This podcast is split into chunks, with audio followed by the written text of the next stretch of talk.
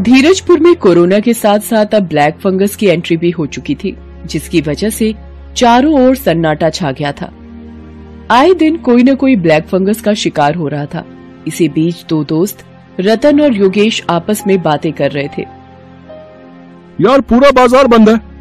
पता नहीं ऐसा कब तक चलने वाला है। हाँ यार कैसा मातम सा छा गया है। पहले कोरोना कम था जो अब ये ब्लैक फंगस ने भी हमारा जीना मुश्किल कर दिया है। हाँ यार तुझे पता है मदन काका को भी ब्लैक फंगस हो गया था और उनकी आँख भी निकालनी पड़ी। क्या? सच में यार उनकी हालत तो पहले ही बहुत खराब है। अभी तो वो कोरोना से ठीक हुए थे। हाँ और ऊपर से इस ब्लैक फंगस की वजह से उनकी आँखें चली गई। अरे चल देखते हैं उनके घर चलकर वो कैसे हैं? पागल मरना है क्या है? वैसे ही कोरोना इतना बढ़ रहा है। यार हम पूरी सेफ्टी से जाएँगे। तुझे पता है ना मदन काका और लता काकी कितने अकेले हैं? पिछले साल उनके बेटे धीरज की भी मौत हो गई थी, इसी कोरोना से। उनकी मदद करना फ़र्ज़ है हमारा यार। पर पर वर कुछ नहीं। तू चल रहा है या मैं अकेले जाऊँ? अच्छा यार, गुस्सा मत कर। चल, चलते हैं, चल। रतन और योगेश दोनों मदन काका के घर की ओर चल देते हैं। मदन के घर पहुँचते ही वो देखते हैं कि उनके घर के बाहर कुछ लोग शोर कर रहे होते हैं। रतन और योगेश वहाँ जाकर देखते हैं। लता वहाँ बेहोश पड़ी होती है पर कोई उसको नहीं उठाता है। रतन भाग कर जाता है। योगेश इतने में पानी लेकर आता है और लता पर पानी छिटक कर उसको होश में लाते हैं और पूछते हैं। क्या हुआ काकी? आप ठीक तो हो ना? आप बेहोश कैसे हो गई हाँ बेटा बस थोड़ा चक्कर आ गया। रतन योगेश को आवाज़ लगाकर बोलता है। योगेश जाकर डॉक्टर को बुला लाओ। नहीं बेटा हम गरीब लोगों के पास इतने पैसे कहाँ हैं? काकी आप चिंता ना करें। मैं दे दूँगा पैसे डॉक्टर को। आप चलो बस।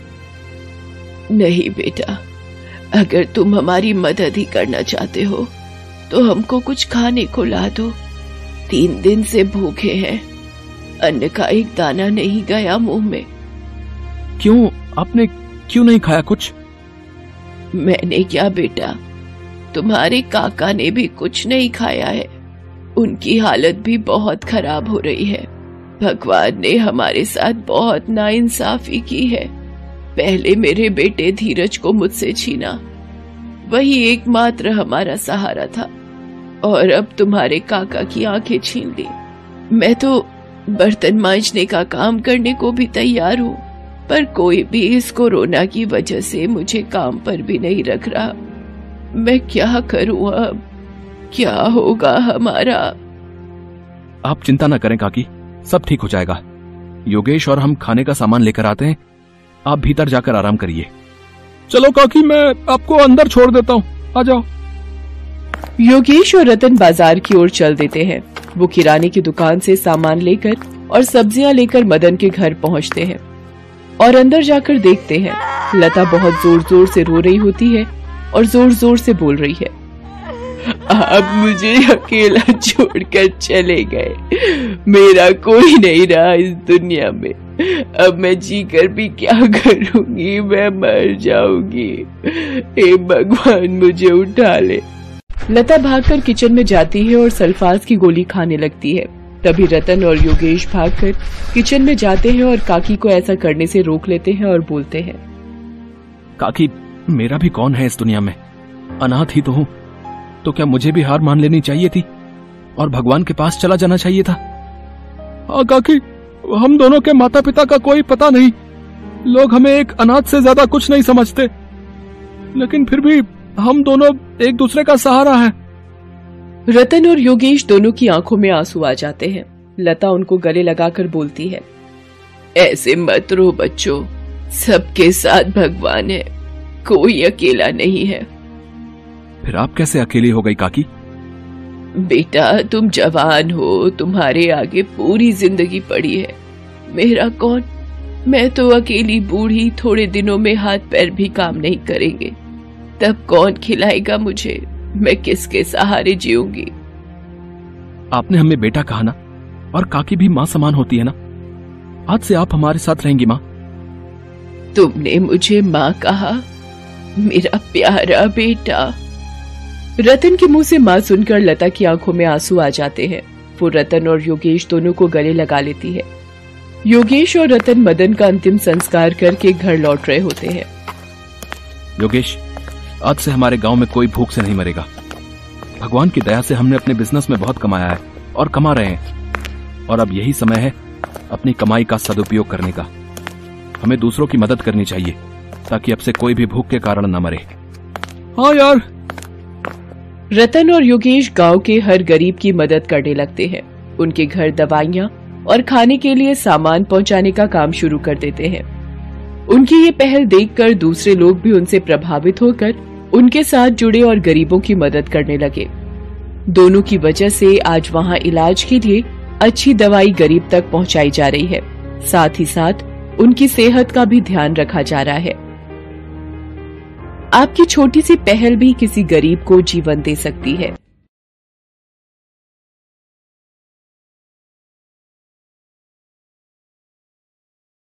ये संसार कितनी अनिश्चितताओं से भरा हुआ है ना? यहाँ वक्त की किताब के अगले पन्ने में क्या लिखा है? किसे पता होता है? वर्तमान में हम और आप भी तो इन्हीं अनिश्चितताओं से जूझ रहे हैं। कोरोना नामक बीमारी ने सबका जीवन पूरी तरह से प्रभावित कर दिया है। अरमान भी उन्हीं लोगों में शामिल है जिसकी परीक्षा ये बीमारी ले रही है। आज तीन दिन हो चुके थे। अरमान की आँखों से नींद जैसे उड़ सी गई थी। अस्पताल की बेड पर लेटी अपनी अम्मी को वो हर दिन एक एक सांस के लिए संघर्ष करते हुए देख रहा था। कमला खुद से सांस नहीं ले पा रही थी। उसे ऑक्सीजन का सपोर्ट दिया जा रहा था। अरमान अपनी अम्मी की हालत पर पूरी नज़र रखे हुए था। अचानक से उसने देखा कि कमला बेड पर ही तड़पने लगी। और ज़ोर ज़ोर से सांस लेने लगी। क्या क्या हुआ अम्मी? क्या हुआ? अरमान सांस सांस नहीं आ रही है बेटा। अरमान भागता हुआ डॉक्टर के पास गया और उनसे सारी बात बताई। डॉक्टर तुरंत कमला के पास गए। डॉक्टर ने आला लगाकर उसकी माँ को चेक किया और ऑक्सीजन सिलेंडर की ओर देखते हुए कहा इनकी हालत तो क्रिटिकल होती जा रही है। सिलेंडर से ऑक्सीजन का प्रेशर तो पूरी तरह आ रहा है लेकिन इनके फेफड़े 70 प्रतिशत से अधिक खराब हो चुके हैं। इसलिए ऑक्सीजन सपोर्ट के बावजूद भी इन्हें दिक्कत आ रही है। डॉक्टर साहब मेरी अम्मी को बचा लीजिए। कुछ भी करके मेरी अम्मी को बचा लीजिए डॉक्टर साहब। हम पूरी कोशिश कर रहे हैं बाकी सब ऊपर वाले के हाथ में है। अरमान कमला का सगा बेटा नहीं था। अरमान एक मुस्लिम परिवार से आता था और कमला हिंदू परिवार से। कमला का सगा बेटा रोहित भी इसी अस्पताल के आईसीयू में मौत से लड़ाई लड़ रहा था। अरमान अपना आधा समय कमला के पास देता और आधा समय वो आईसीयू के बाहर से रोहित की सलामती की दुआ माँगता। अरमान आज 28 साल का है। जब वो आठ साल का था, तब पहली बार रोहित और उसकी माँ कमला से उसकी मुलाकात हुई थी। कमला के पति का देहांत रोहित के जन्म के कुछ दिनों बाद किसी बीमारी से हो गया था। उनकी मौत के बाद कमला ही रोहित की माँ भी थी और पिता भी। कमला की छोटी सी चूड़ियों की दुकान थी। उसी से उसके परिवार का गुजारा किसी तरह चलता था। एक दिन रोहित पार्क में कुछ बच्चों के साथ क्रिकेट खेल रहा था। उसने बॉल को इतनी ज़ोर से मारा कि बॉल पार्क के बगल में बने कब्रिस्तान में चली गई। तुमने इतनी ज़ोर से बॉल को क्यों मारा? मेरी बॉल खो गई तो उसके पैसे तुमसे ही लूँगा। ये क्या बात हुई? मैं क्यों दूँ पैसे? खेल में तो ये सब होता ही है। ठीक है मैं जा रहा हूँ तुम्हारी माँ के पास। मैं पैसे उन्हीं से लूँगा। ये सुनकर रोहित डर गया। उसे लगा कि अगर रवि ने माँ से उसकी शिकायत कर दी तो माँ उसे बहुत डांटेंगी। क्या पता उसका खेलना भी बंद कर दे। इसलिए वो बॉल खोजने के लिए कब्रिस्तान में अकेले ही चला गया। उसे डर तो लग रहा था, लेकिन वो करता भी क्या। थोड़ी दूर जाने पर ही उसे बॉल मिल गई। उसे देखकर उसके चेहरे पर मुस्कुराहट आ गई। वो बॉल उठाकर वहाँ से जाने ही वाला था कि उसे किसी के रोने की आवाज़ सुनाई थी वो डर गया। वो डर के मारे वहाँ से भागने की सोच ही रहा था कि थोड़ी दूर पर बने एक कब्र के पास उसे अपनी ही उम्र का एक लड़का बैठा हुआ दिखाई दिया। वही कब्र के पास बैठा वो रो रहा था। वो डरते डरते उसके पास गया। कौन हो तुम? यहाँ अकेले में बैठे क्यों रो रहे हो? तुम्हें यहाँ डर नहीं लगता क्या? पहले तो उस बच्चे ने कुछ नहीं कहा लेकिन रोहित के बार बार पूछने पर उसने अपना नाम अरमान बताया। जब रोहित ने उससे उसके रोने का कारण पूछा तो उसने बोला कि रोहित यहाँ मेरी अम्मी चार दिन से सोई हुई है। मैं हर दिन उनके पास आता हूँ उनसे बातें करता हूँ उनसे अपना सुख दुख सब बताता हूँ लेकिन वो कुछ भी नहीं बोलती। सुनो ना क्या पता मेरी अम्मी मुझसे गुस्सा हो? तुम ही मेरी अम्मी से बात करो ना तुम ही उनसे बोलो ना कि वो मुझसे बातें करें। उनके बिना मुझे कुछ भी अच्छा नहीं लगता। रोहित और अरमान महज आठ साल के थे। मौत जैसी गंभीर बात को शायद नहीं समझते थे। अरमान के कहने पर रोहित ने अरमान की माँ की कब्र के पास अरमान की बात को ही दोहराया लेकिन उसे कोई भी जवाब नहीं मिला। अरमान लगता है तेरी अम्मी मुझसे भी गुस्सा है। देखो ना वो मुझसे भी बात नहीं कर रही है। लेकिन तुम फ़िक्र मत करो मेरी माँ तो मुझसे बात करती है। तुम मेरे साथ मेरे घर चलो। अरमान रोहित को लेकर अपने घर आ गया। रोहित ने अरमान के बारे में अपनी माँ कमला से सारी बात बताई। कमला सारी बात सुनकर समझ गई कि अरमान की माँ अब इस दुनिया में नहीं है। उसने अरमान को प्यार से गले लगा लिया और उससे बड़े प्यार से पूछा अरमान तुमने कुछ खाया है कि नहीं? अरमान उनकी ये बात सुनकर बहुत भावुक हो गया और उसने कमला से रोते रोते कहा कि आप तो बिल्कुल मेरी अम्मी की तरह हैं। उन्हें सारा दिन मेरे खाने की फ़िक्र रहती थी। आज देखिए ना दो दिन से मैंने कुछ नहीं खाया है लेकिन अम्मी को कोई फ़र्क नहीं पड़ता। ऐसा नहीं कहते बेटे। तुम्हारी अम्मी को तुम्हारी बहुत फ़िक्र है लेकिन वो क्या है ना कि वो बहुत दूर कहीं चली गई हैं। जब तक वो नहीं आती मैं तुम्हारा ख्याल रखूँगी। बिल्कुल अम्मी की तरह? हाँ बिल्कुल अम्मी की तरह। तो क्या जब तक मेरी अम्मी वापस नहीं लौटती मैं आपको अम्मी बुला सकता हूँ? हाँ अरमान अब कमला और रोहित के साथ ही रहने लगा। कमला ने उसे उसकी सगी माँ से भी बढ़कर प्यार दिया। ईद बकरीद में तो कमला स्पेशली अरमान की पसंद की सेवैया और बिरयानी बनाती। उसकी कमाई ज़्यादा तो नहीं थी, लेकिन वो कहते हैं ना, जहाँ मोहब्बत बहुत ज़्यादा हो तो दो रोटी ही जमाने भर का सुकून देती है।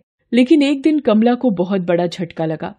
हुआ ये कि एक दिन जब वो अपनी दुकान में बैठी थी तो एक आदमी वहाँ आया। उसने बताया कि अरमान उसका सगा बेटा है।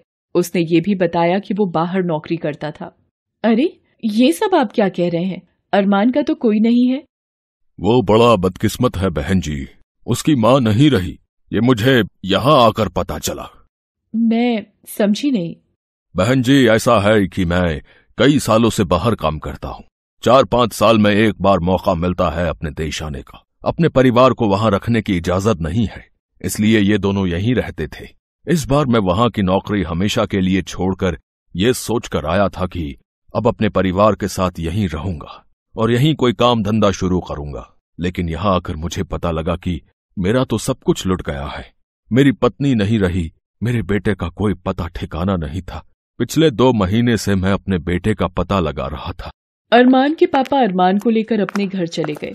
हालाँकि उसका घर ज़्यादा दूर नहीं था, फिर भी कमला को उसकी बहुत याद आती। लेकिन वो कर भी क्या सकती थी? अरमान हर हफ़्ते कमला और रोहित से मिलने ज़रूर आता। समय बीतता गया। छोटे छोटे ये बच्चे जवान हो गए। समय के साथ इनका प्यार और गहरा होता गया। अरमान अब समझ गया था कि उसकी अम्मी बहुत पहले ही गुजर गई थी। लेकिन उसे इस बात की खुशी थी कि कमला के रूप में उसे अपनी अम्मी मिल गई थी। अस्पताल में बैठे बैठे अरमान पुराने दिन को याद कर ही रहा था कि तभी उसे लगा कि उसकी अम्मी की साँसें थम गई हैं। उसने उसे खूब हिलाया डुलाया, लेकिन कमला ने कोई जवाब नहीं दिया। वो भागकर फिर से डॉक्टर के पास गया। डॉक्टर ने कमला की जाँच की और उसे बताया कि कमला अब इस दुनिया में नहीं रही। अम्मी उठो ना अम्मी उठो ना। तुम तो ऐसा मत करो। अब मुझे कौन संभालेगा? छोटी सी उम्र से तुमने मेरा ध्यान रखा है। अब मेरा ध्यान कौन रखेगा?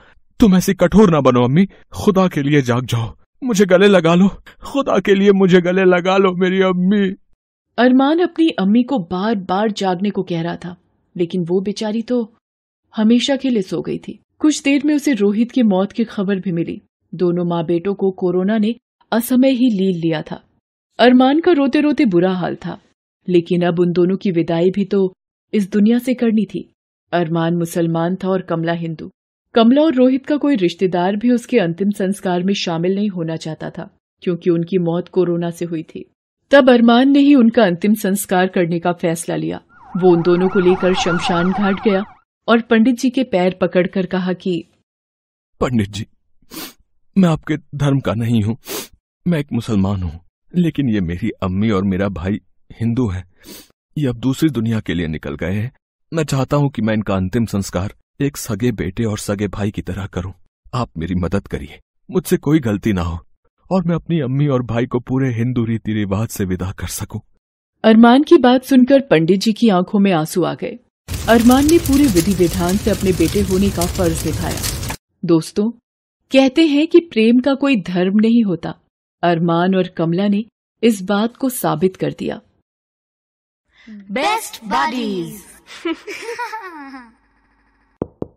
Hello friends thanks for watching this video अगर आपको ये वीडियो पसंद आया है तो प्लीज़ लाइक सब्सक्राइब कमेंट्स करें इस वीडियो पर। और हाँ शेयर करना भी ना भूलें। और भी मज़ेदार वीडियो देखने के लिए नीचे दिए गए बेल आइकॉन को दबाएँ। देखते रहिए बेस्ट बडीज।